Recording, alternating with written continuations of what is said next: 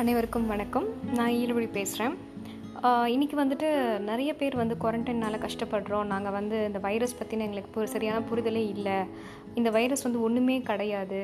அதுக்கப்புறம் இந்த வைரஸ்னால் உயிர் எழுந்துரும் இழந்துருவோம் அப்படின்னு நிறைய பேர் ஆரம்பத்தில் பேசினாங்க.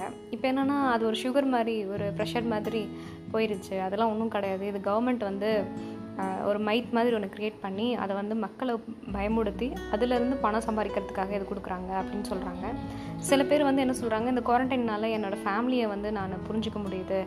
எனக்கு ரொம்ப நாள் வந்து என்னோடய குழந்தையோட நான் ஸ்பெண்ட் பண்ணணும்னு நினச்சேன் அந்த டைமை வந்து இந்த டைமில் நான் ஸ்பெண்ட் பண்ணுறேன் நான் ரொம்ப சந்தோஷமாக இருக்கேன் அப்படின்னு சொல்கிறாங்க இப்படி வந்து இந்த குவாரண்டைன் வந்து சில பேர்த்துக்கு பிரச்சனையாக இருந்தாலும் சில பேர்த்துக்கு வந்து இது பாதகமாக இருக்குது. இப்போது எல்லா இடத்துலையுமே ஒரு நல்லதும் இருக்கும் ஒரு கெட்டதும் இருக்கும்.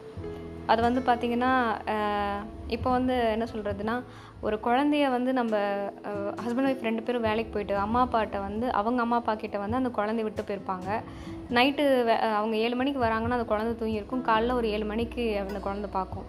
அந்த டைமில் வந்து குழந்தைக்கிட்ட பார்க்க வேண்டியது அந்த ஒவ்வொரு ஸ்டேஜும் அவங்க சாப்பிட்றது விளையாடுறது இதெல்லாம் பார்க்குறத வந்து மிஸ் பண்ணுறது ஒரு அம்மாவுக்கு வந்து எவ்வளோ ஒரு கஷ்டமாக இருக்குமோ அது எல்லாத்துக்குமே கேட்குறவங்களுக்கு கண்டிப்பாக அது புரியும். ஆனால் இந்த டைமில் வந்துட்டு பார்த்திங்கன்னா இந்த விஷயத்தை வந்து அது அவாய்ட் பண்ணியிருக்கு அதாவது என்ன சொல்கிறதுன்னா ஒரு அம்மா வந்து ஒரு குழந்தையோட எவ்வளோ க்ளோஸாக இருக்க முடியுமோ அவ்வளோ க்ளோஸாக இருக்காங்க. அதே சேம் நேரத்தில் நிறைய பெண்களுக்கு வந்து பாலியல் துறை பாலியல் வன்கொடுமைகள் நடந்திருக்கு இதே நேரத்தில். ஆனால் இன்னொன்று பக்கம் பார்த்தீங்கன்னா நிறைய பேர் சொல்கிறாங்க என்னால் இந்த வீட்டுக்குள்ளே அடைச்சி வச்சது என்னால் தாங்கவே முடியல. ஒரு கொரோனாவோட டெஸ்ட் எடுத்து நெகட்டிவ்னு வந்த பர்சன் வந்து என்கிட்ட பேசினார். எனக்கு நெகட்டிவ் தான் வந்திருக்கு. ஆனால் என்னை வந்து ஒரு பதினஞ்சு நாள் உள்ளே போட்டு அடைக்கிறாங்க.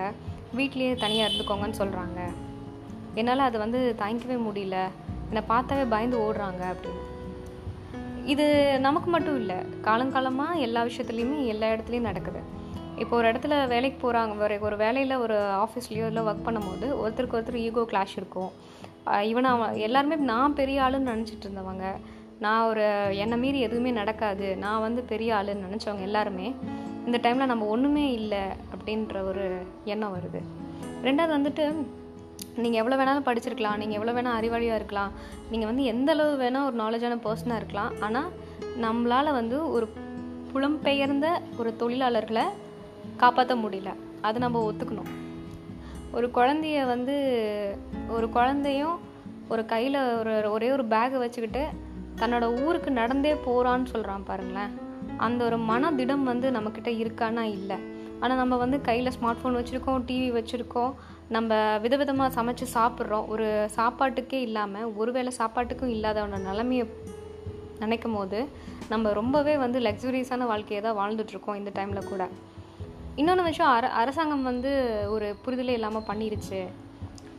இது வந்து அரசாங்கம் வந்து என்ன பண்ணணும்னு நினைக்கிறீங்க? அது வந்து நம்ம ஒரு விஷயம் இப்படி தானே தெரிஞ்சதுக்கப்புறம் அதுலேருந்து நாம் தான் நம்மளை காப்பாற்றிக்கணும் அப்போது நம்ம அதுக்கான அவேர்னஸ் இருக்கா? இந்த ஸ்கூல் பிள்ளைங்களை பிடிச்சி கிளாஸ்க்குள்ள அடைச்சி போட்டு அமைதியா இருங்க இருங்கன்னு டீச்சர்ஸ் கத்துற மாதிரி கடந்த நாட்களுக்கு முன்னாடி வந்து காவல்துறை வந்து பார்த்திங்கன்னா கையில் காலில் விழுகாத குறைய மக்களை வந்து உள்ளே இருக்க சொன்னாங்க. ஆனால் இருக்க முடியல. காரணம் என்னென்னா தினக்கூலியாக இருக்கிறவங்க ஒரு நாளைக்கு நூறுரூபா சம்பாதிக்கிறவங்களுக்கு டெய்லிக்கும் வேலைக்கு போனால் மட்டும்தான் சாப்பாடு. அப்படி இருக்கும்போது அவன் வந்து உள்ளே இருப்பான்னு நம்ம எதிர்பார்க்க முடியாது. அதுக்கு அரசாங்கம் வந்து முயற்சி எடுத்து அவங்களால முடிஞ்சதை பண்ணியிருக்காங்க. ஆனால் இன்னுமே இந்த கொரோனா வைரஸ்னால என்ன பாதிப்பு வரும் அப்படிங்கிறது வந்து நமக்கும் தெரியல. உலக உலக மக்களுங்களுக்கும் தெரியல. ஆனால் இதை பற்றினான ரூமர்ஸ் நிறையா வருது. நிறைய பேர் வந்து இந்த டெய்லி வேலைக்கு போயிட்டு வராங்க இல்லையா? அவங்க வந்து ஒருத்தவங்க வீட்டில் வாடகை வீட்டில் இருந்திருக்காங்க. இந்த வைரஸ் வர்றதுனால நீங்கள் டெய்லி வேலைக்கு போயிட்டு வந்தீங்கன்னா எங்களுக்கும் அது தொட்டினால் தொற்றுரும் அதனால் நீங்கள் வந்து உங்கள் சொந்த ஊருக்கு போயிருங்க. இந்த பிரச்சனை முடிஞ்சதுக்கப்புறம் நீங்கள் மறுபடியும் எங்கள் வீட்டுக்கு வந்துக்கலாம். அதாவது வாடகைக்கு தான் விட்டுருக்காங்க. திருப்பி நீங்கள் வாடகைக்கு வந்துடலாம் அப்படின்னு சொல்லியிருக்காங்க.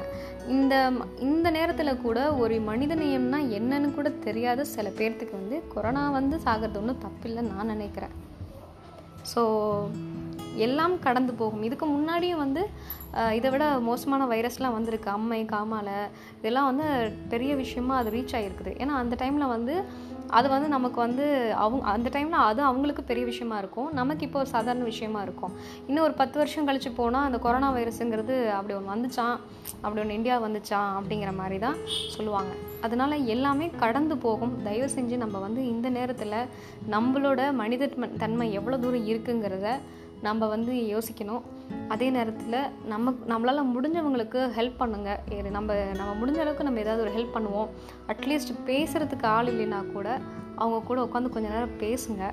ஒருவேளை நீங்கள் ஒரு கொரோனா அஃபெக்ட் ஆன ஒரு பேஷண்ட்ஸை பார்த்தீங்கன்னா தயவு செஞ்சு வந்து அவங்கள பார்த்து ஓடாதீங்க பயப்படாதீங்க.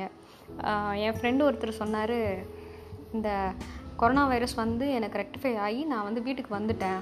அப்படி இருந்துமே வந்து என்கிட்ட வந்து பேசுகிறதுக்கு பயப்படுறாங்க. என்கிட்ட பேசுகிறதுங்கிறத விட என் ஒய்ஃபையும் குழந்தையும் வந்து அந்த பதினஞ்சு நாள் ரொம்ப கஷ்டப்படுத்தியிருக்காங்க.